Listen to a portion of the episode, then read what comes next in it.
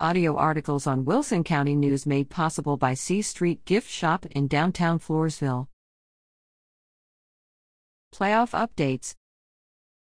Congratulations to the following teams in the Wilson County News coverage area for their playoff accomplishments. See below for details as information becomes available. Volleyball. Round 1.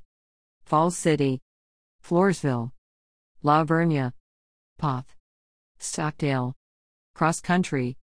Going to state meet. Round Rock November 3rd to 4th. Falls City Beaverettes and Beaver Kash Brown. Floresville Tigers and Jaguar Alyssa Quinones. Poth Pirettes. Stockdale Brahmas and Lady Brahmas.